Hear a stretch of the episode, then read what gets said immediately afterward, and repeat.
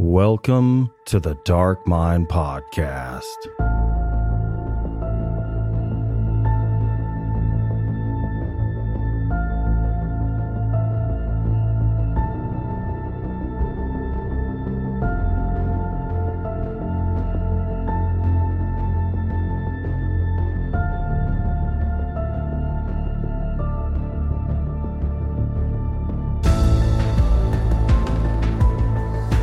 Friends and familiars.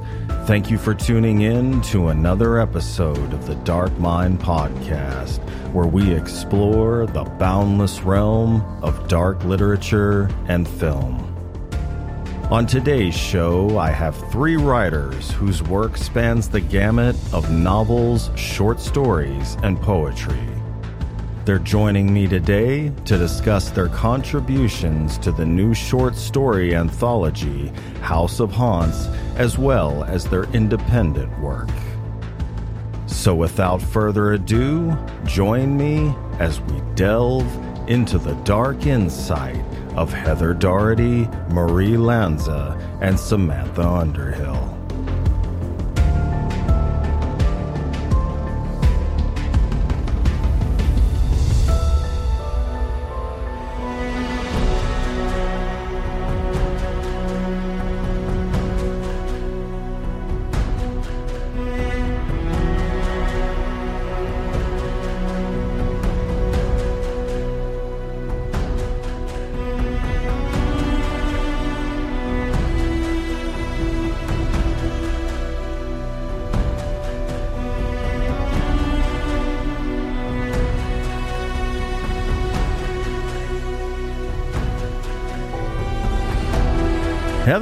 Samantha, Marie, welcome to the show. Thank, Thank you. you. Thank you. Thank you for joining me on this 26th day of November 2023. It had been a while since I last had Heather on the show when we spoke about her amazing collection of short stories entitled Tales My Grandmother Told Me. So I was thrilled to hear from Heather again when she reached out and told me about the upcoming anthology House of Haunts. I was even more thrilled to learn about the caliber of authors involved and the scale of the collection, so I'm excited to have three of those talented authors on the show today. Glad to be here. Well, so the stories are set in an imposing three story residence known as Hale House. The tone of the anthology is established through a poem and architectural drawings that enhance the imagination and project a sense of epistolary fiction. And to me, the drawings give the impression that the reader knows something the narrators of the stories don't want them to know or are unaware that they know. What were you trying to evoke in the reader with the drawings, and where did the design for the house come from? Well, the drawings to begin with were only for the authors. This was a way for them to be able to see where their room that they were writing about was in the house so that we didn't have people describing the house in different ways. And originally it was just graph paper and a pin drawing that I had done which I posted in the group we had so everybody could see it and see where their room was and who was next to them or above them. But then I decided that it would be really cool to put the drawings in the book so that people could see the house as they were going through it. Because, you know, fantasy books get really cool maps and stuff, but horror books very often get cool stuff like that. Mm-hmm. So I wanted to do that and I wasn't really sure how I was going to do that. But luckily, in the midst of the creation of this book, I happened to marry a guy who's quite handy with things like that. And he was nice enough to help me with that and make these drawings into, you know, the beautiful things that are actually included in the book. I wanted to put them in there because gothic horror is my favorite kind of horror. And the thing I always say about the horror I like and write is that the atmosphere is a character in itself. And that's the thing about gothic horror is that the place where it is set is so important to the story. It is its own character. It is an important part of every story. And I wanted to be able to put the readers in the house. I wanted them to be able to flip back and, and see where they were and imagine walking through, you know, from room to room and, and, and knowing what was above them or below them or just outside the window. So I think it was a pretty cool thing. Mm-hmm. And my husband Josh did an amazing job uh, making the drawings into the beautiful things you see in the book. Absolutely. So a draftsman? Is he an architect himself?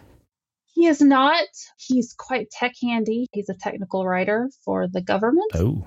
And he's done a lot of manuals, diagrams, kind of things like that. So if he doesn't know how to do it, he can usually figure out how to do it. and he figured it out pretty fast uh, and did a great job. Yeah, absolutely. Well, Heather, I know you contributed a story to the collection, and as its editor, the collection is very much your baby, as it were. How long have you been planning and working on this project, and how did you curate the list of authors? Well, I got it in my head last year, shortly after I finished Tales My Grandmother Told Me, actually, that I wanted to create an anthology. I wanted to be in charge of one, to have the idea, to put it all together, to curate it. That was sort of my dream job. And I just sort of played with it in my head for a few months. And I actually just a little while ago was scrolling back through my messages with Samantha to see where I had asked her to be in the anthology because so, I didn't remember when I started it, but it was oh. April. It was April of this year that I actually started moving forward with it. And the book came out in October. And let me tell you, six months is not the amount of time you should give yourself to do something like that. there were a lot of really, really down to the wire moments with this book. But I knew I wanted to do an anthology. I figured I would start with what I knew best, which was haunted houses, but I didn't want to do kind of the same sort of haunted house anthology that everybody's done a million times. I wanted it to be a little bit different. And I had this kind of duh moment and thought, why don't we make it all the same haunted house? Have rooms, assign each author a room, and have them write a story. Give them freedom to do whatever they want in their room, but their room has to fit into the house and into the larger story of the history of Hale House. And originally, the book only had 12 rooms, 12 stories, 12 authors. And I had 10 authors picked out, and I needed to fill the other two spots and I just opened it up on Facebook. I said, Who can write me a story set in a specific room? You know, send me a message if you're interested. And I had like 60 people send me messages. So then I thought, well, maybe that was not the best way to do that. Um, so we came up with extra rooms. We went from 12 to 23. And I, I was able to, you know, get in, I guess, 13 extra people. And, and I did choose authors that I knew that I had read their works. I knew that they were good writers, that they could write the kind of story that I wanted. Because when you do an anthology like this, you can't just have kind of an open call. People have to choose a room and write that room. And I couldn't have 12 kitchens and, you know, six bathrooms. So I did have to pick and choose the authors. Um, and then, of course, they got to choose their own rooms and do whatever they wanted with their rooms.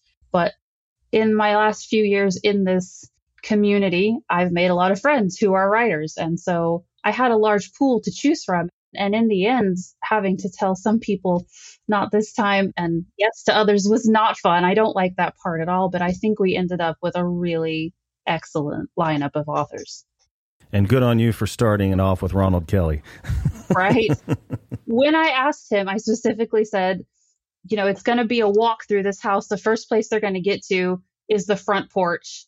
Mm. Who understands the importance of a big old southern front porch better mm. than Ronald Kelly? You know, so I actually, I actually asked him specifically to do that room for me, and he agreed. Awesome. Yeah. Well, Samantha, as the author of the story entitled The Living Library of Hale House, it's understandable why a writer would be attracted to the theme of a library. However, beyond being merely rooms full of books, libraries are frequently featured as mysterious settings in detective and horror stories.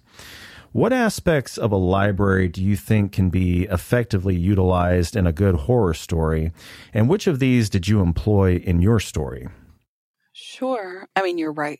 Libraries are often featured. And, and part of me, when Heather reached out and said, Would you do this? I thought, you know, it might be too obvious to pick a library, but I'm a professor and I couldn't help myself. I was like, I need the library. Mm. So when mm. she said the library is still available, I, I, felt very lucky. But in general, I think libraries are just kind of wonderfully creepy for multiple reasons. I mean, you've got the isolation bit, you know, even though there's other people around, you're often kind of alone and by yourself in a public library setting and in a private library setting. It's just you and the books, you know.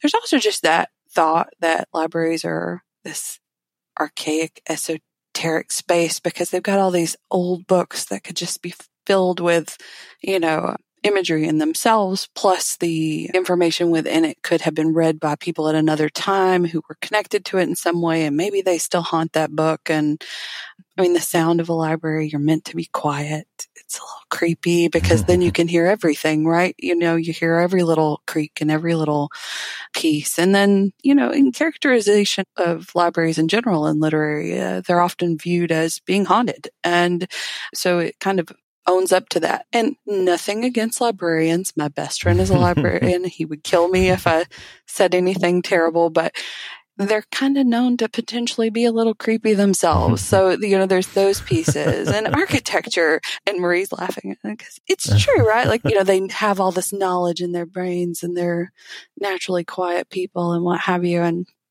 sometimes the patrons are a little creepy.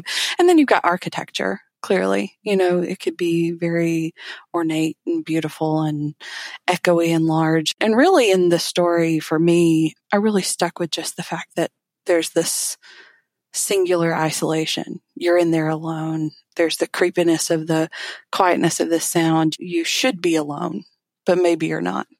And she wasn't. so that's pretty much where we ended up with that one. But yeah, I was very fortunate to get the library, very excited to get the library. And it writes itself in some ways.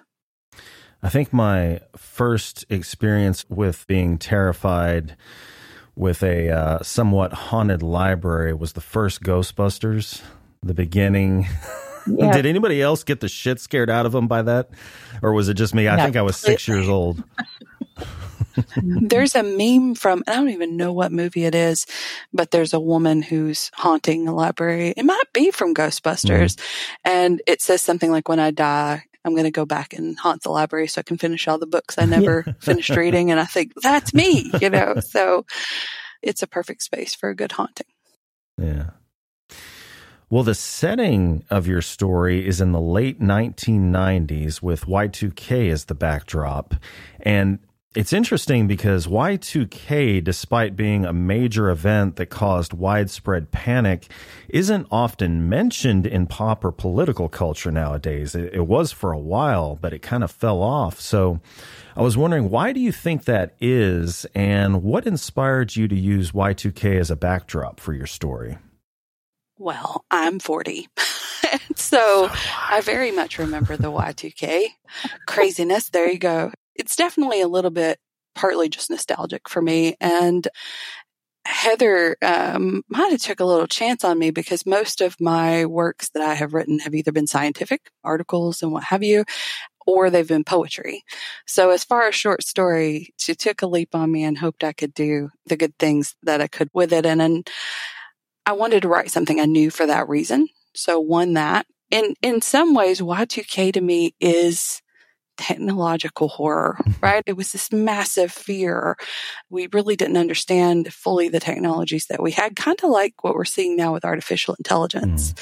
We don't really fully understand it. The people who created it didn't fully understand it. Clearly, they didn't know Y2K either because they all worried maybe everything would shut down. So it gave me sort of that already uneasiness that people would be feeling at the time that I felt like I could work with. But on top of that, I wanted my primary character not to necessarily be a wealthy person. And Hale House is this giant house that might cost a lot of money to acquire. And I wanted a good reason to get her into that home. And so by having her be a computer programmer around the time of Y2K in my story, the, the house is owned by the town at the time. They sort of let her live there in exchange for these services. So it gave me a good reason to bring her to the home. But yeah, it's kind of a combination. And y'all remember the nostalgia? We all went out and bought all the cans and panicked, and the world was coming to an end. And mm-hmm. panic for horror, that's great, you know? Yeah. I work with a guy that swears up and down. It sounds like a made up story to me, but he said his wife was really scared of the whole scenario. So on, uh, New Year's Eve. You remember those old TVs? Like there wasn't iPhones or anything. There was those old antenna TVs that you could buy if you wanted to. He said he had one of those and he was outside the house by the breaker box and he waited for the ball to drop and then just threw the main breaker. He swears if it's wow. true, it's kind of funny, but at the same time, I think he would probably be divorced. So I don't think it really happened. He's lucky he's still married. That's all I can say about that one. Uh,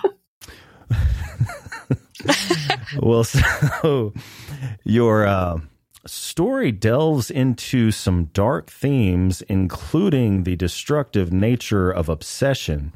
And I was curious to know if you're a fan of true crime media, and if so, was your story inspired by any specific, sordid, true events? It is and it isn't. Some of it's personal experience. I've dealt with some obsessive individuals myself. I find that as people, even if we don't get to the point of obsession like you would see in my story or that you would see in true crime stories, we can all be a little obsessive about something. Mm-hmm. I find that in a weird way, love and obsession kind of go together in my experience. There's a little bit of moments that we have where we take things too far because we care so much. And so I really like that kind of idea. I will say I am a big fan of true crime, which sounds absolutely terrible to say, but I find it pretty fascinating. You know, it shows us the complexities of human behavior, how small, seemingly insignificant events in our lives might lead to bigger, stranger, and unfortunately more terrible outcomes. I think that engaging in true crime content is actually something that can also increase our awareness of personal safety issues and, you know, how we treat things in the world and what kind of kindness we might put out in the world because of the negative things that happen that we've seen in true crime. And so for this reason, I enjoy true crime, but because I also recognize the sensitivities of such events and the fact that people are personally impacted in terrible ways by what happens out there, I don't necessarily specifically tie it to specific stories. However, I will say the reason that Nightshade ended up in my story was as I was thinking about, you know, what I wanted to happen and what to occur. I remembered a story back in 2015, true crime story where a nephew had killed his uncle and injured his aunt through nightshade poisoning after reading some Agatha Christie novels. and it ended up supposedly being that they weren't the target and yada, yada, yada, yada. But also was just drawn to the fact that Belladonna would be a very dark topic, fits into kind of my weird aesthetic, I suppose. so, but you won't see that one necessarily used in true crime stories very much because it's so easy to detect. But then there was a fire, and we won't get into that because I won't ruin the story. uh, Heather Marie, true crime. Love it. Love it. I don't love it. True crime is much more actually scary to me than anything supernatural. Uh-huh. Like I can read ghosts, vampires, monsters, whatever all day long. It's just fun. But you start talking about real people doing horrible things to other people, I get stressed yeah. out and anxious and like, no, I don't need that. Yeah. I'm sure you guys probably know some people. I know so many people that are like horror movies, horror novels. Oh God, no, that just terrifies me. But they're true crime junkies. So like, why are you afraid of the? I know some people believe in uh, supernatural things like demons are real. Some people don't. But regardless, there's much more of a possibility of something like this happening to you than there is, you know, a demon crawling in through your ear and and uh it's funny because today before this show, one of our closest friends is a blood spatter expert for the police department. Do you know Dexter? And yeah, right. That's right. and my husband, his background is like physics mathematician guy. Mm. And she also teaches this trade and he helps her with the trigonometry behind it and all that. But today they were like, Hey, can you come over to my crime lab? And I need to build this horror scene and I need some artistic view behind him. Like, what? I get to go play with blood and create a murder scene. And, uh, but time was running out. So I didn't get to go play today. And my husband is texting me photos of the murder scene that they just created so they can teach like the math behind the blood. Uh. But yeah, I'm definitely one of those that late at night when the kids are in bed, I'm like trying to fall asleep to true crime stories. just, so this was for teaching purposes. It was like a mock up, so to speak. Yeah, they do mock ups and I haven't gotten to go and they're like, you know, can you come? We're she's building this new class. And I was like, okay. And then I didn't get to go, but I was like, I love that stuff. I love getting like being involved and like learning and I'm always asking her questions and I do the same thing with like friends in like the medical field about that stuff and ask them all the nitty gritty questions. They're like, you ask the best questions. um. awesome. For a second there, I thought you were talking about contaminating a crime scene, oh, like, make, like, making it worse. Like no, they get to go and build one. They get to go play pretend. It's so okay. fun. I got you. well, Samantha, circling back to your book, unfortunately, the main character, Charlotte, transitions from one abusive relationship to another, which appears to happen purely by chance, even though she was attempting to take control of her life and break that pattern. So, what was behind her path to abuse that she seemingly had no control over avoiding? I think Charlotte is like a lot of women I know. Sometimes she's even me. I've been that person. And I think it's partly due to maybe cultural upbringing. Women are taught to fit the mold that they need to fit to be who other people want them to be. And I still fall into that often. And I think a lot of people find that unusual being in the work that I do and me being in leadership roles. They're like, you know, how could you fall into being a people pleaser? But it's more common, I think, than you would expect with women. And I think particularly women from certain cultural backgrounds. I'm from Alabama.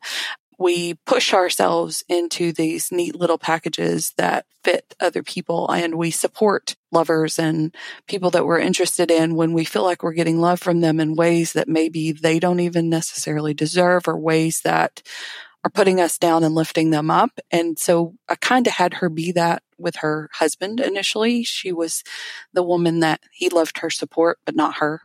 Right. And so when she started being more herself, he fell less in love with her and treated her worse and worse and worse, very narcissistic behavior. She gets out of that. But then when she meets Calvin, our character I won't go too far into, she's the only person he can speak to, you know? And so, I think there's a sense of responsibility and going back into that mold to be what other people need us to be, where she becomes kind of everything to Calvin and out of a need for love. Her heart's large, but it's needy. And unfortunately, that bites her. Hmm. If you ever want to see a really good psychological horror movie, maybe you've seen it, Speak No Evil. Do you know what I'm talking about? Mm, I haven't seen that one.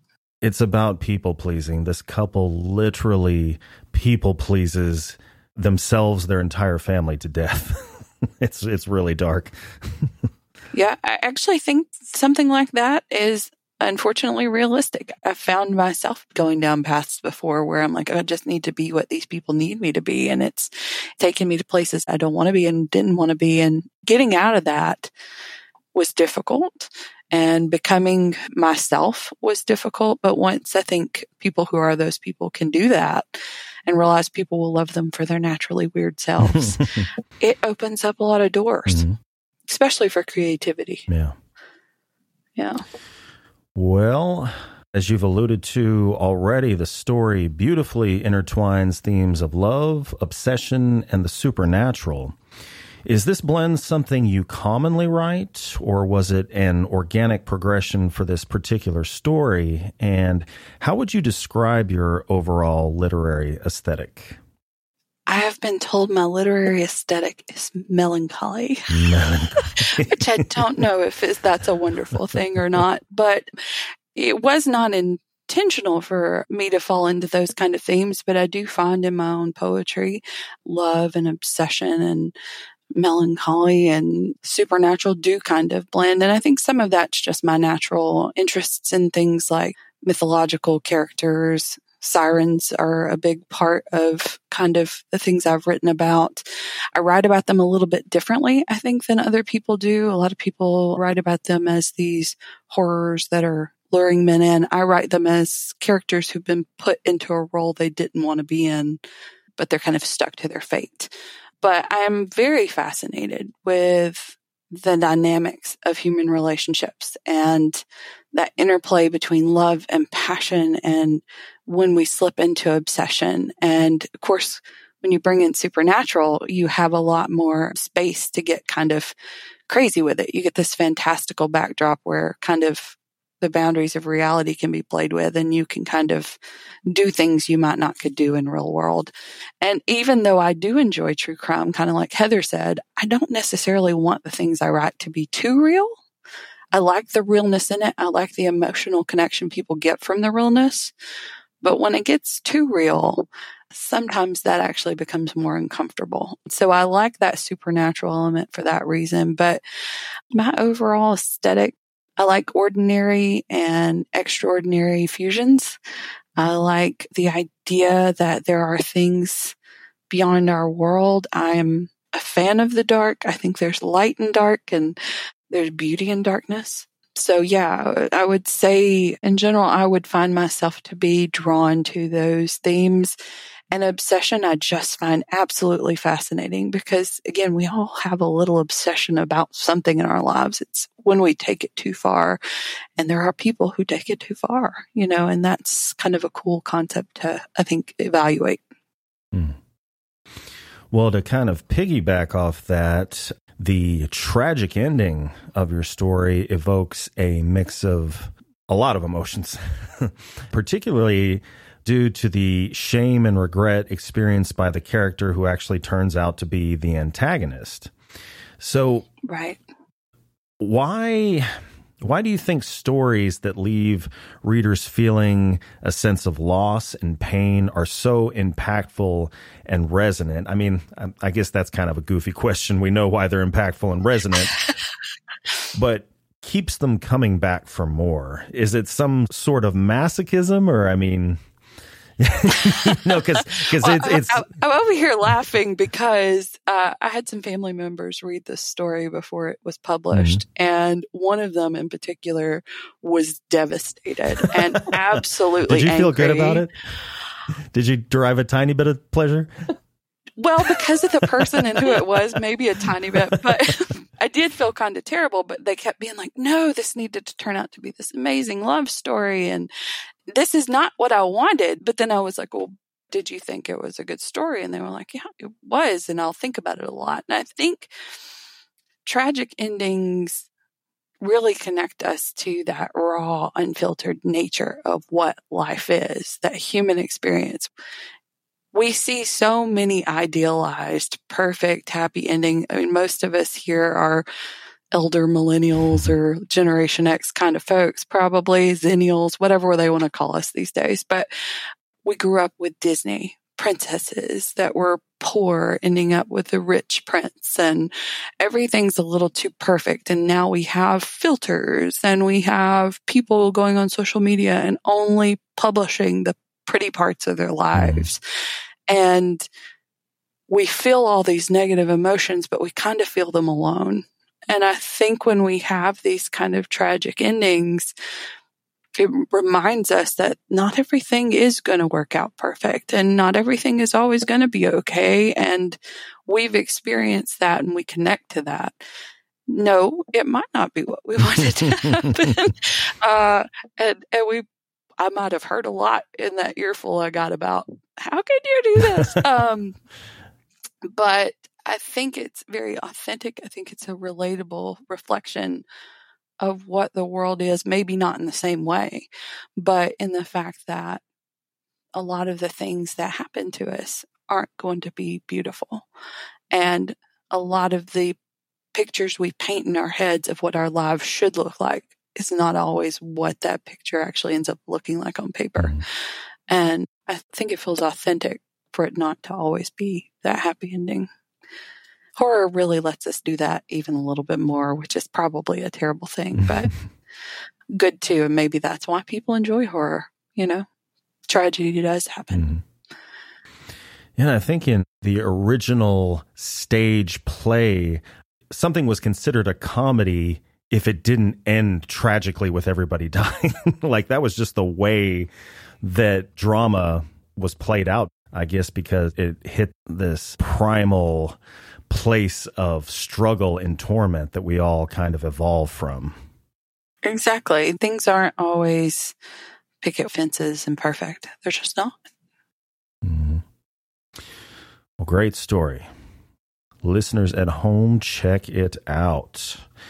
So, Marie, let me start off by saying I'm very jealous that I do not have your backdrop. That is an amazing bookshelf you've got there. Thank you. Is that the entire wall? That I'm... It is from floor to ceiling. I just Jesus. had it put in like going on a year. It's my office. And I was like, I want an office and I want a library. I need to be mm. surrounded by my favorite things. So thank you. It's my favorite seat in the house. Mm-hmm. It's the best seat in the house, I would imagine. yeah. But yeah. Thanks. Well, as the author of the story entitled The House Takes, you've crafted a story that delves into extreme loss, grief, and the slow descent into madness. It features a unique plot twist and revolves around the time a woman named Victoria spends on the Widow's Walk of Hale House. And for those unfamiliar, could you explain what a widow's walk is and share what inspired you to make it a central focus for the setting of the story? Well, my focus was because Heather gave me the widow's walk. Heather assigned it to me. I think I had a few choices if I remember correctly. She was oh, okay. like, You want these rooms? And I was like, Oh man, I got to go for this widow's walk. So if you're not familiar, the history of a widow's walk is where East Coast homes, you're looking at your sailor to come home when they go out to sea, and the woman would wait for their husband to come home. They would get the ocean view or the waterfront view, and they would see them return from the seas. And a lot of times they wouldn't, and the woman would be a widow. So you can imagine that longing and the days spent up there by women and families waiting for their loved ones to come home from voyages. So that's where they got that name. And Heather was very kind to give me this one. I was like, how do you pass up a story? I have no idea what I was going to write at the time, but how do you pass that up with just that, like you were saying earlier, like it's such a lonely place while you're absorbing the beauty, I think we can all relate to once you get caught in your own mind for long periods of time and you're sitting up there alone, even with all the beauty surrounding you. Maybe I'm just talking for myself, but you can find dark places very quickly, right? When you're sitting in that. And so that's where I wanted to take my character, Victoria, in that story. Gotcha. Well, the story focuses on Victoria's slow descent into madness, and I wanted to know to what extent did Hale House contribute to attacking her in her vulnerable state? Was it the solitude in the large house, or was the house in some way feeding off of her? And can you expand on that a little bit?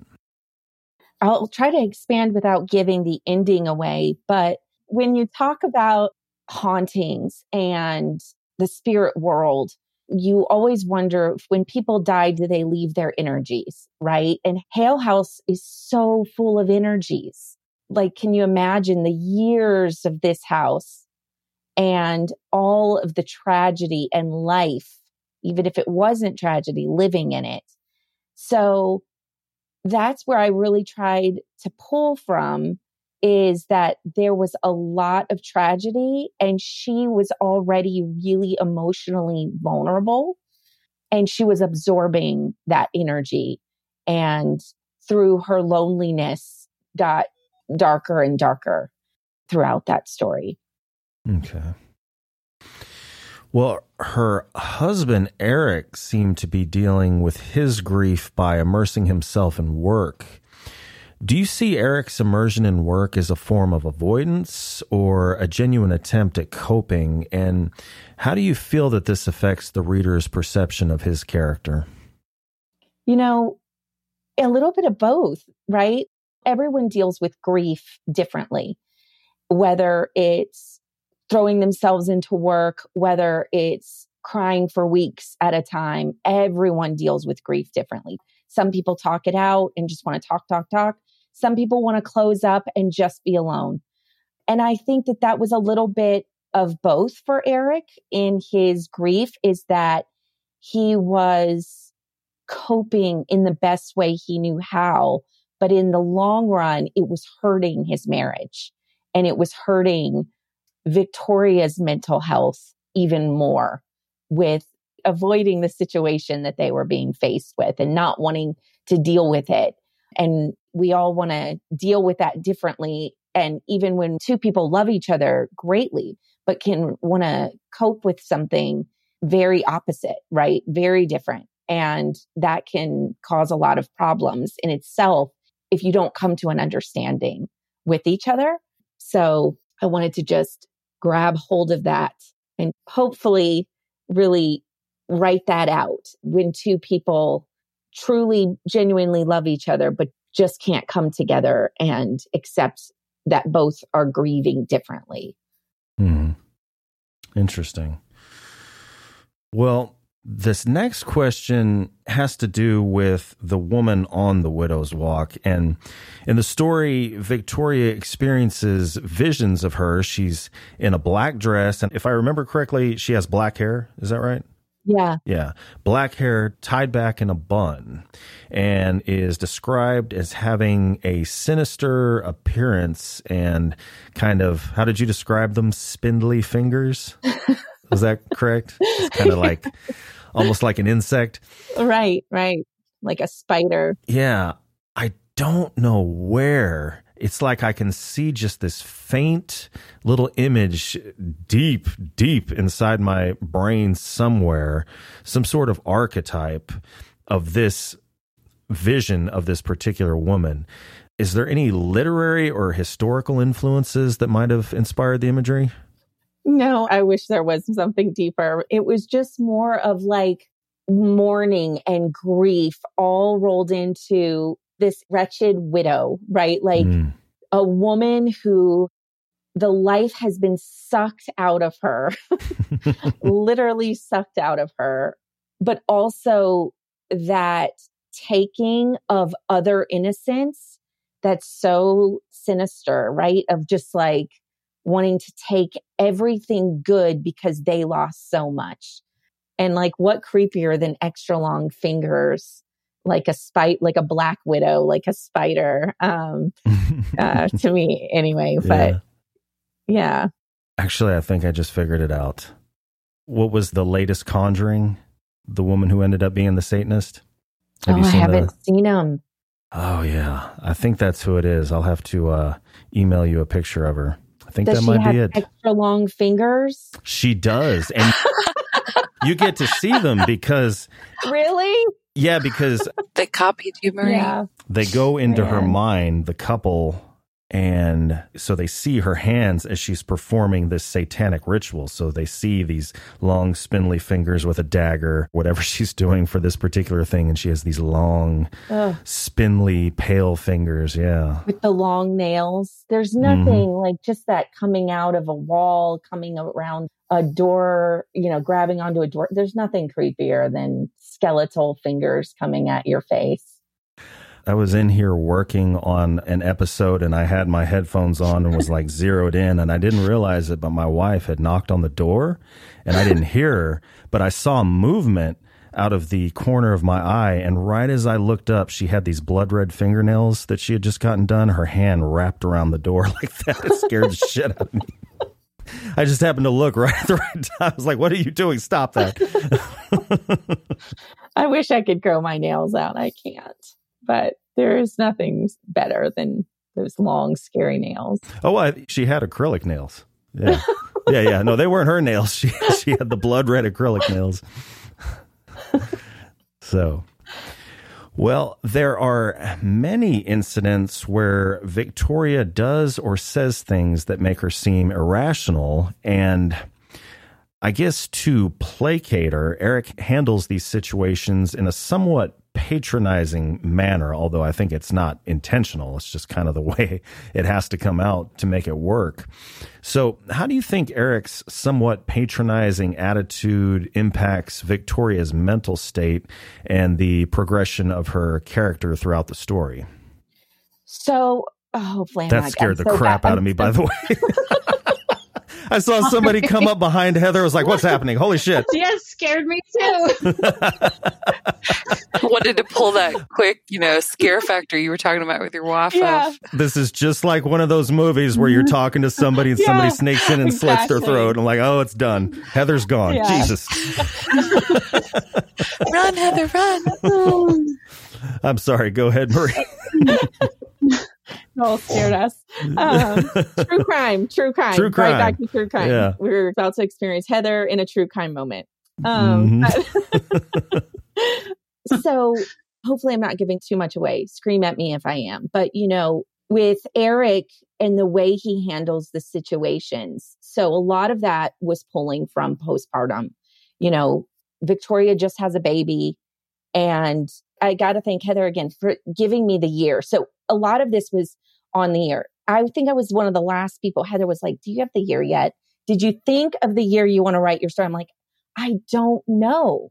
Because if it was today, probably not would have had the same conversations. But then, you know, we were chatting and she's like, 1950 something. And I was like, yes, because in the 50s, right? Or even before, we didn't know much about postpartum and what women went through and, you know, having a baby and all of the emotions and feelings a woman experiences. So I try to pull, I don't want to say personally, but like, you know, I've had kids, you know, the emotional roller coaster that is coming out of childbirth and all that. And I look back and like you think of like how, like, for so many years, we're not doing it anymore. I think we've come a long way. But back then, most people would just brush off a woman from having emotions based off of her children. And they would be like, no, you got to suck up those emotions. You got to be the woman. You got to do everything. You got to clean. You got to get the chores. You got to take care of the children and the, the man's going to go to work. And there was such divided roles in that. And I was really hoping to pull that out that he is very dismissive of her emotions because he's not recognizing the supernatural thing that's going on, right? Of the entity, the house that is all of these energies that is feeding on her, but also the fact that she just had a baby and she is clearly dealing with postpartum. And I wanted to like bring those two because women who deal with that, it's already a very frightening situation. And you always feel like you're not good enough if you're not dealing with it well, like if you're not handling it well. Men, for one, I think it's really hard for them to try to recognize that. And it's really hard for them to try to understand something that is so dark when a woman actually experiences something like that. And so he is super dismissive. He is very patronizing, but he's also like, oh, honey, it's going to be okay. And most women probably want to punch him in the face at this point. But back then, that would never happen. Well, the ending is tragic. So well, the question is Is there some subtext with regard to the portrayal of Victoria and Eric's relationship? But I think I think we just heard a lot of that. Oh yeah. But my poor husband walks on eggshells. He's like he's like, Really? Really? I'm like, it's not you. He always thinks it's about him. It's not you. well, but how about particularly in the context of dealing with times of crisis? Am I pulling from real life? No, no, no, no, no. Just uh, something you're trying to project and kind of put out there for people to notice or key in on. Yeah, I think when you don't recognize crisis, it just gets worse it's just going to keep spiraling. We talk so much these days about mental health and boundaries and like healthy boundaries and, you know, that kind of thing. And I think it's definitely pulled from lessons of, you know, so much that we're learning about mental health and acceptance and support when people are in a time of need. Love those tragic endings. Yeah. they really slap you in the face. Uh huh. Yeah. What was the old? I think it was Socrates. The unexamined life is not worth living. And what better way to examine it than through the experience of pain? Hmm. Well, great story. Heather, you are the closer. You are the author of the last story in the book entitled The Life and Death of Josiah Hale. And the story blends elements of horror, suspense, and psychological drama. So I was wondering which of these elements do you find the most compelling to write and why? Well, can I claim all of them? Because what I like to write is horror that involves suspense and really uh, psychological horror is a big thing for me. So I, I like to get it all in there. I think horror should be emotional. That's really kind of my thing is to get into the emotions that people feel and how that affects how they respond to the things around them. So I like it all. I like to have suspense and psychological stuff wrapped up in my horror. I think that's the best of all worlds. And that's just how I like to do things. It's what I like to read. It's what I like to write. So that's what I do. Gotcha. And I think I may have asked you this before in our previous interview, but your draw to the Gothic, I guess Gothic is focused on emotion. It does a lot. Yeah. You know, I grew up reading gothics It's what I'm used to, it's what I was surrounded with even at a very young age because I read my grandma Nan's anthologies mostly, which were written by the Victorian horror writers, and they were almost all gothic sort of tales. So that's what I like. That's what I'm used to. That's what horror really is to me, mm. more so than anything gory or bloody. That's just gross to me. It's not horror. Gothic horror, I think, uses the supernatural to deal with things that happen in the natural world. And it does tend to be very emotional. It is sort of psychological. I think psychological horror is more of a thing that's come about in the last 60, 70 years. But Gothic horror definitely had psychological elements to it. You had a lot of stories where you had unreliable narrators. You didn't know for sure if supernatural things were actually happening or if it was in the character's head. It's a dark kind of storytelling, but it's also very beautiful and it gets into really deep, deep mm. emotions, thoughts, feelings. And I think people need that. I think we deal with our own life and circumstances and thoughts and feelings through fiction. So, yeah. Well, the character of Josiah Hale is deeply flawed and very complex. Can you share your process for developing such a multifaceted character? Josiah Hale came about after all the rest of the stories in the book were written.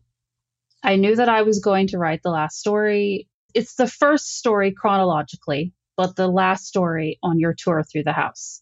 So I wanted to wait till the very end so that I could pull in bits of the other stories and sort of wrap the whole thing up in my story. So I didn't even know for sure what was going to happen with Josiah Hale in the beginning until I read what everybody else had written.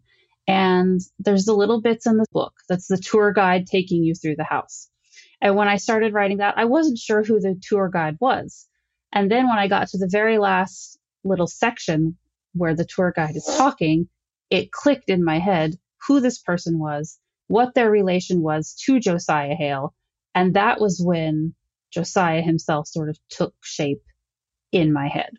So he is an incredibly self centered person, very sort of shallow, superficial, cares much more about what other people think of him than of how he actually treats the people who care about him.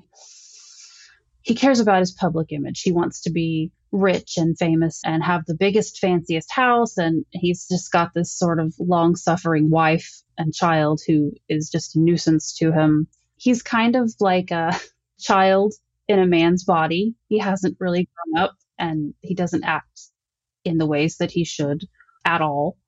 I didn't have a lot of sympathy for him as I was writing the story, to tell you the truth. And, you know, the way the story ends up being, part of what happens to him is not his fault. It's just the circumstances he found himself in. Part of what happens to him is his own fault because he had a chance to make things right and didn't do what he should have because he was only thinking of himself.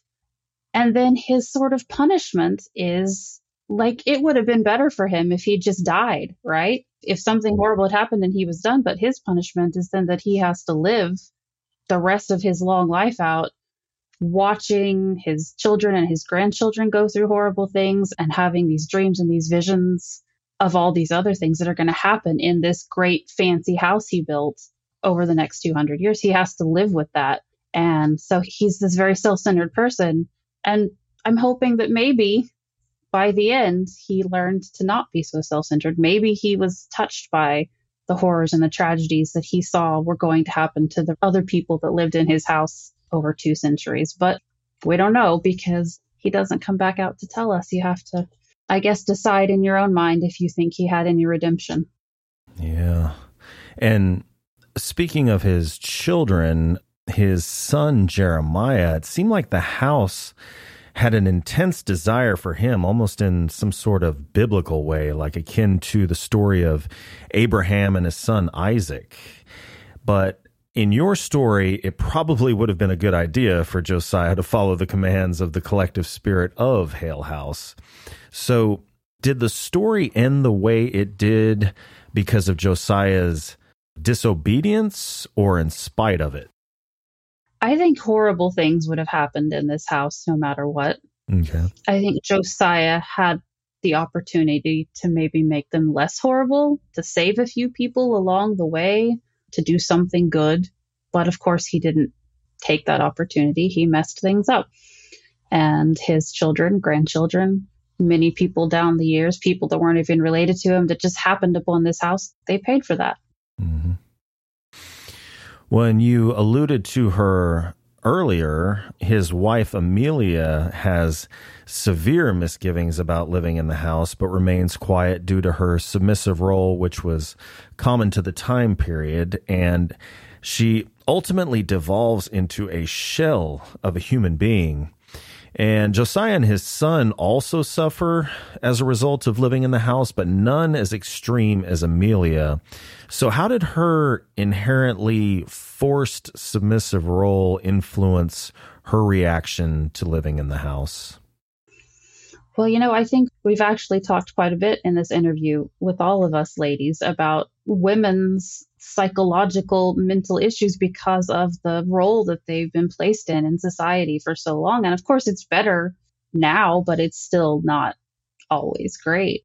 And I think as female writers, that that shows up in our work mm-hmm. a lot.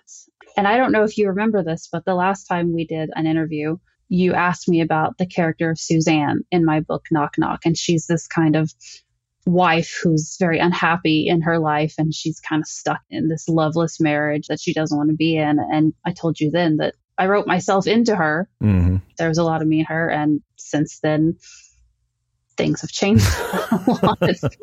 but we do, you know, as women, we write ourselves into our stories and we deal with our own emotions through that. And a lot of my stories over the last couple of years have had these female characters who are burdened with this role they're supposed to play that they're not allowed to be themselves they're not allowed to express themselves they're not allowed to have opinions or passions or anything. And amelia in this story is very much like that. She's just come to the point where she knows it's not going to do her any good to argue or to voice what she thinks. He's building this house. She doesn't want it. She doesn't care anything about it. She wants to be in town near her family and her friends because she knows when she gets out here with him in this huge fancy house full of all this expensive furniture that she's going to be alone with just him and he's not going to pay attention to her. She's just stuck. And then, of course, that is what happens. They get out there, he's doing whatever, dealing with. I mean, partly he's dealing with supernatural stuff, but partly he's just busy making sure that his house is as fancy as he wants it. And she's just on her own. And I think women feel like that a lot. They feel kind of alone and abandoned and so her psychological state is just right for what happens to her in this house. The sort of evil that's in the land and in the house sees a very easy victim in her and takes advantage of that. And she hasn't fought back against anything in so long that I don't think it even occurs to her to fight back against this sort of malevolence that's creeping into her life. And she just fades away in the midst of it. Hmm.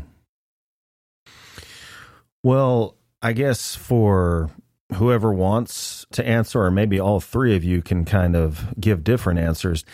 As far as the writing of the book, apart from the floor plan of Hale House, how did the authors collaborate to ensure continuity and a cohesive atmosphere throughout the anthology, or was such a collaboration even necessary? Well, I'm going to start first because I want to shout out to Heather, who will probably not shout out to herself, at the fact that she did a great job in the editing mm-hmm. process mm-hmm. of really coming back to us. We started before then, and we'll talk about that. But when it came down to the editing process to say, you know what, your story really could use this element in it, and that ties us to this story. What if you had a charred book, you know, which was part of story over here. But she also created a fantastic Facebook group for us where we had a lot of conversations and we communicated amongst each other through DMs and what have you, you know, to kind of gain some perspective. But I really want to say that in that editing process, she did such a good job of ensuring that we had that thread that tied us all together, not just in her closing story, but in our stories themselves, that they projected that connection to the home, but also to the people who had been in it before and will come after, which I think was great. So awesome, Heather. Yeah. I'll shut up. Good job, Heather. You're welcome. Thank you. Second that emotion by uh, Marie, I'm assuming. Definitely. And I very much like that type of process, right? Where you just have this person like Heather She's putting together a passion project and she really brings it together. She wove it. She did some magic with the way she weaved everybody together. And also, even the maps, you could walk through the house visually while you're writing your story. All of that was just super helpful in the collaboration of the whole book. And uh, it was just such a great process. Awesome. Well, Marie, I am a big fan of dystopian fiction. Can you tell me a little bit about your Fractured series? Oh, yeah. Well, if you like post apocalypse and zombies, the Fractured series was one of my earlier series that I started. It takes place out here in Los Angeles and there's something creating zombies and it's about people getting through LA and coming together and you've got your good guys, you've got your bad guys, the police and military trying to seize control, and a group of people coming together. I just finished the last book of the series a year ago, I think, book four. And then I have another zombie series called The Colony that I wrote years ago. But that was like a short story before I started writing books. And I just announced that I'm going to take all of those short stories and re release it as a novel coming out next year. So nice. All right. Well, Samantha, you are a poet as well as a writer of prose. Can you tell me about your collection of poetry entitled Sadness of the Siren? Yeah, poetry is definitely my primary jam it's something that I deeply love. And Sadness of the Siren was actually my first non scientific published work. So it was something that I don't know that I thought I could do. I think those themes that Heather was talking about with women fitting into certain realms, I don't know that I thought I could do creative writing. I don't know that I believed that I could. And I'd put some out on social media and actually had a publishing company reach out to me and say, we want to publish some of your poetry. And initially they were asking to publish some that I had just put out there into the world. And I said, no, you know what? Let me put some things together, see what you guys think of this. But I really want to focus more on some things that were important to me. There is love. There is obsession. Imagine that. there's definitely melancholy. There's hope. in all of the poetry. And a lot of it is through the lens of mythology or gods and monsters and creatures. And a lot of that comes from really a profound interest in those timeless narratives that again look at human condition in these fantastical settings so you can do things you wouldn't do otherwise. But sirens in particular have been something that is very close to me, partly due to that being a nickname of mine because of voice work I used to do in my 20s. But again, my interpretation deviates a little bit from traditional. They're not necessarily these evil temptresses. They are tragic figures who have really been forced into a fate that they don't want to be in. Mm. And, you know, they can't love, right? Because any man they draw in will, will inevitably die.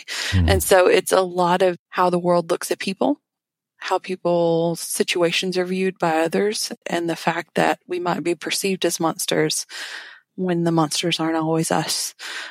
But empathy is a big thing that I like to look at in my own work. And it's something I think that is so important to remember that even the bad guys have feelings too. so a lot of my poetry is connected to that. It really aligns with those thoughts of fate and consequences of societal expectations and looking at a different view, looking from a different perspective. But poetry is again my jam. I was really thrilled. Jonathan Maberry. I am name dropping, which is terrible, but Jonathan Maberry was willing to write the foreword for it.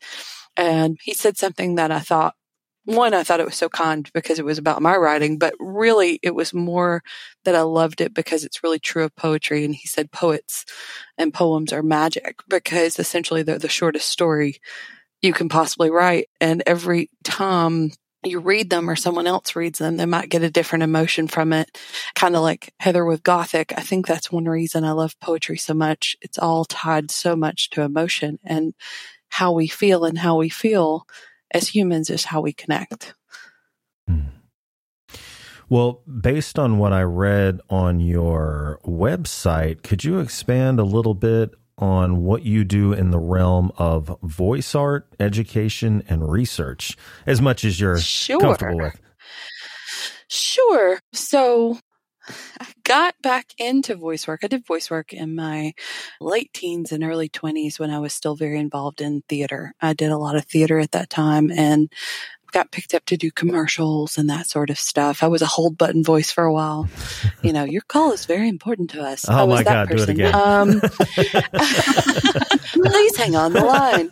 Uh, I used to do it to family when they would call me just to be a jerk. But um, you could have been Siri. stuff. you might have heard me and been really annoyed by my voice at some point in time or another. But actually, I had four children and got very involved in life. I am a person who has a very dutiful personality. I believe in taking care of the things that we are responsible for and have duty to. And I let those things take over my life. So I tend to be a little bit of a workaholic. Mm-hmm. and I did not realize that across that span of adulthood and responsibility, I sort of lost myself until a boss of mine said, What's your hobby? And I didn't have one. and she essentially said, you know, all work, no play is not a good thing. And you really need to find space for yourself again. And I took it to heart. I went home and cried. Ooh. I mean, I bawled my eyes out, as we would say, back home and started investigating what did I have time to do? I couldn't do theater again. Theater takes too much time. You know, what did I have time to do? And my initial outreach was the idea that I would create a Facebook page. I would block every person I possibly knew could ever know in real life. And I would only befriend people who had interests that were similar to mine. So I joined some literature groups and became pretty active in them. And in a Tolkien group, we were talking about our favorite passages from like The Hobbit and the Silmarillion and what have you. People were posting about it, and I thought, I might read my favorite. And so I did and posted it and people were like, wow, I really want you to read this other passage. Mm-hmm. and so I read that passage and, oh, I want you to read this passage. And eventually it became, I think, so wonderfully annoying to the moderators that they were like, you need your own page for this. So I did. I created what I called my reading corner and started doing as a hobby narrations by request. And I did that for a while and got picked up then into some character voice work and was Cthulhu Kathy for the Eldritch Defense Force, which was a comedy group, a Lovecraftian comedy group, which should not go in the same sentence, but does and was pretty fabulous. I got to play a very seductive creature called Cthulhu Kathy, who was luring you to the dark side. And slowly got picked up to do some more professional work. I do professional narrations now, and there is some of that on the website I'll share with you. And it kind of became its own thing. I have worked really hard to keep it still my hobby for the most part because I want it to be a thing that I always find that I can be myself in. I don't turn it into a work thing. I don't make it into something that takes over my life in a new way because again, I have the personality to be a workaholic and I'll lose the fun that I have in it. And you asked about something else That Oh, education and research. I am a professor by trade. So that is what I do. I work in higher education. I teach, I do research, and I'm an administrator. I never expected to work in higher education. I went out there and worked in my profession and found some things I didn't love, found some things that I found frustrating that needed fixed at a very root level and said the only way I know how to do that is to take my degrees and put them to good use. So I came back and started teaching. And I'm very proud that in my own field, I've graduated over 100 doctors who are out there, hopefully doing a lot better job about some of those things that were very frustrating in the field. So I love it. It's a place where I get to be constantly immersed in people much younger than I am. And I used to feel much like a student and I got mistaken for a student often until a few years ago and somewhere I crossed that bridge. and now they don't get my jokes anymore. Uh. And, you know, people ask me for directions and that's a bad idea. No one should be asking me for directions. But yeah, I keep them very separate to a certain extent, but they all inform one another, all those aspects of my life. Well, Heather, can you tell us a little bit about Parlor Ghost Press? Yes. When I first had the idea that I wanted to do this anthology, I also decided go big or go home. I would make my own press and publish it. I did talk a little bit with another publisher about sort of being the editor for their anthologies, but then it didn't work out. They didn't think there would be enough money in it. So that didn't happen. And I just, okay, I'll do it myself. Spent about a week coming up with a name that I liked. And Parlor Ghost is just so me because I am such a lover of old Victorian horror and every good Victorian haunted house had a ghost in the parlor. So mm. obviously. but then an interesting thing happened because, as I said, in the midst of doing this book, which was going to be the first book for Parlor Ghost Press, Josh and I, who just scared us all to death by walking past. Um, uh, you know, I saw, we, I saw tattoos just coming straight at you. It's like, oh my god. so, so, you know, we had known each other for quite a while online, just as friends, as bookish people, and then there came a point when we started becoming more than friends. And he had his own kind of small publishing house, Water Tower Hill Publishing.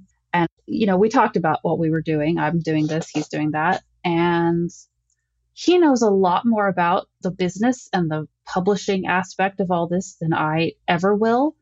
And so I was like, hey, I don't suppose you want to help me with this, which of course he did, and he was great. And so we decided that Parlor Ghost Press would be the horror specific imprint of Water Tower Hill Publishing because horror is my main thing. It's what I do, it's what I love, it's the community I'm a part of. But we wanted to kind of combine what we were doing. So that's what we've done. So Parlor Ghost Press is my baby, but it's also kind of underneath the lovely covering of Water Tower Hill Publishing. And it was originally just going to be a press to publish horror anthologies, but now because Water Tower Hill is accepting all kinds of submissions for novels and things. The ones that are horror are going to go under Parlor Ghost Press. So it's been a great advantage sort of joining these things together. It's helped us both expand from what we wanted to do to begin with. And I have to put it out there that the book, the actual physical book, House of Haunts, is a gorgeous, gorgeous thing. And that was one of the things that was so important to me when I started was I don't want I don't want to sound mean, but a lot of indie books don't look great. They're not done terribly well. And I did not want that. I wanted to put out quality products from the beginning. And that is where Josh just absolutely shines because I can give him the vaguest idea and he just takes it and makes it this actual beautiful thing. So all of the formatting in the book, all of the you know the pictures at the beginning of each story, the architectural drawings, everything that makes the actual physical book so gorgeous. Even he was not the cover artist, but he had a big hand in how the cover, especially the back and, and the inner flaps on the special edition, were designed. He likes to do lots of research on how things should be done professionally and make things look great, which is great because I want things to look great. I just don't always know how to do that, but he does. And he took my ideas and made this fantastic thing. So when we joined together as people, we also joined together as a business partnership. And I edit his books and he formats and makes mine pretty. And together we're doing some really cool things. And hopefully we'll do many more going forward. Power couple. Boom. Yeah, people keep saying that. well, Heather and Samantha, I know a lot about what you guys do outside of writing, but what is the life of Marie Lanza like outside of writing? Besides being a busy mama of two babies, I work, do a lot of writing. If I'm not writing my own stuff, I am also a ghostwriter, various genres, even some biography projects. I get to get my hands in film and television and I love to work. I live and breathe getting to create. And mm. um, I'm super fortunate to be able to do it like every hour of my day. Even my little one, even ballet, I'm working, right? I have my mm. laptop open. I'm doing something. I feed off of it. You know, I could also do the boring stuff. I love the garden and I'm a vegetable gardener. I sit in my yard. Is that all you're growing? I, I, think about yeah, right. I'm in LA, so no, just go down to the market for that stuff. But you know, I'm just waiting for the apocalypse. Is what I'm doing. I'm trying to figure out how to how to get all my what's it called. Uh, Do you have the underground bunker yet? Exactly. That's what I'm trying the to. The nine years. Yeah. Okay. Gotcha. Yeah, we've got the food ready. We've got everything. I'm always waiting for the apocalypse. Um, what are they called? Trying to live off the land. Um, uh, so. Homesteaders? Yes, yes. Yes, homesteaders. homesteading. I'm always watching YouTube videos and TikToks on how to do canning and things like that. Got to get ready for it. So, nice. no, but uh, yeah, I stay busy, but I really do try to keep it around this, around creating great things. So, right. Mic drop. well, ladies, it has been a pleasure talking with you. Thanks Thank for you. having us. Thank you. so, as we bring the show to a close, is there anything that each of you would like to plug or let your readers know about? Maybe start with Marie. Sure. I'm on all the social medias, Marie Lanza, and I have all kinds of great things out there. Definitely go pick up House of Haunts. It's a beautiful book. And I have some stuff coming out soon that I'm super excited about, including rebranding and redoing the Colony series that I first started out with. So, super excited to get that out there. Awesome. Samantha? Yeah, all of the things that I have out there artistically are on samreadsandwrites.weebly.com. And it does have Weebly because I'm too cheap to pay for the removal of it. So W-E-E-B-L-Y dot com but essentially all of my voice work is on there. I have been very fortunate to have poetry in quite a few different places, including Weird Tales, which just makes my brain want to explode. That I've mm-hmm. managed to get in there in the cosmic horror issue, no less. And I am a major fan of Lovecraft, as you can tell from the tentacles in my tattoo. so yeah, everything is out there. I'm very excited about this particular anthology, The House of Haunts, and we've got some discussions that I won't say anything about because I'm not sure if I should or not. I'm looking at Heather, but uh, I'll let her reveal anything about potential future anthologies. But I'm on mostly Facebook because I'm apparently old according to my children. So Sam's Reading Corner, you can find my narrations and what have you, and I would be happy to connect with anyone who's interested. Nice. Heather?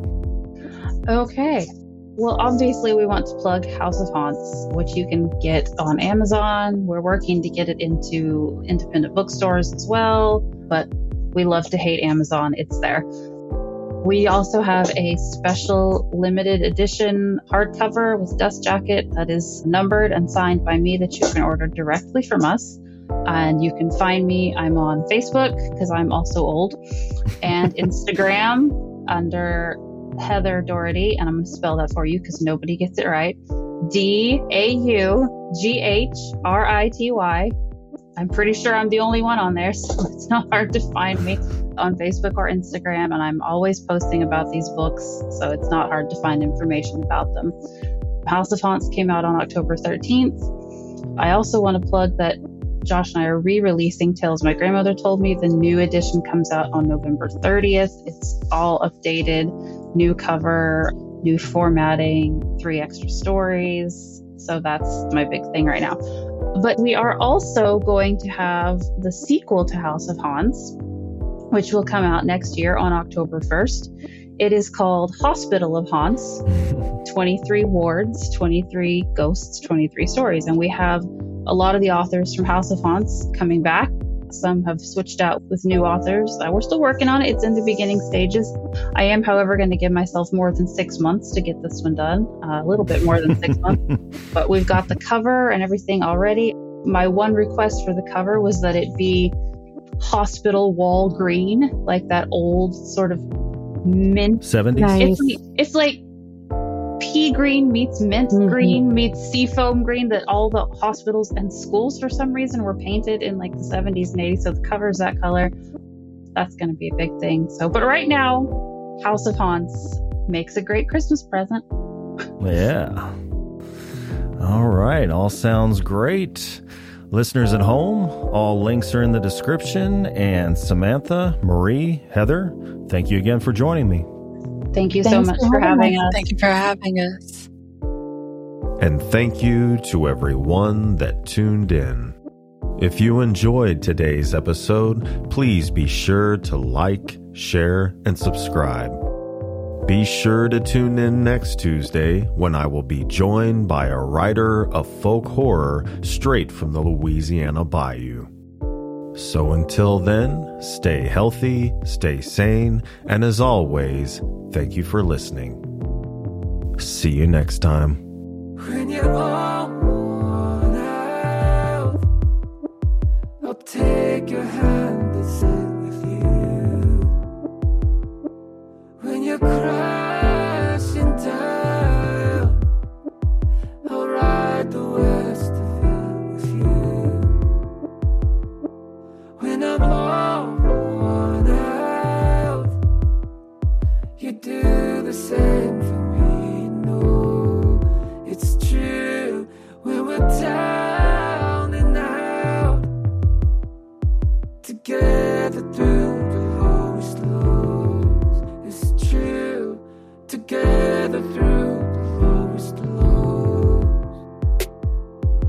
That's why I'm hanging on.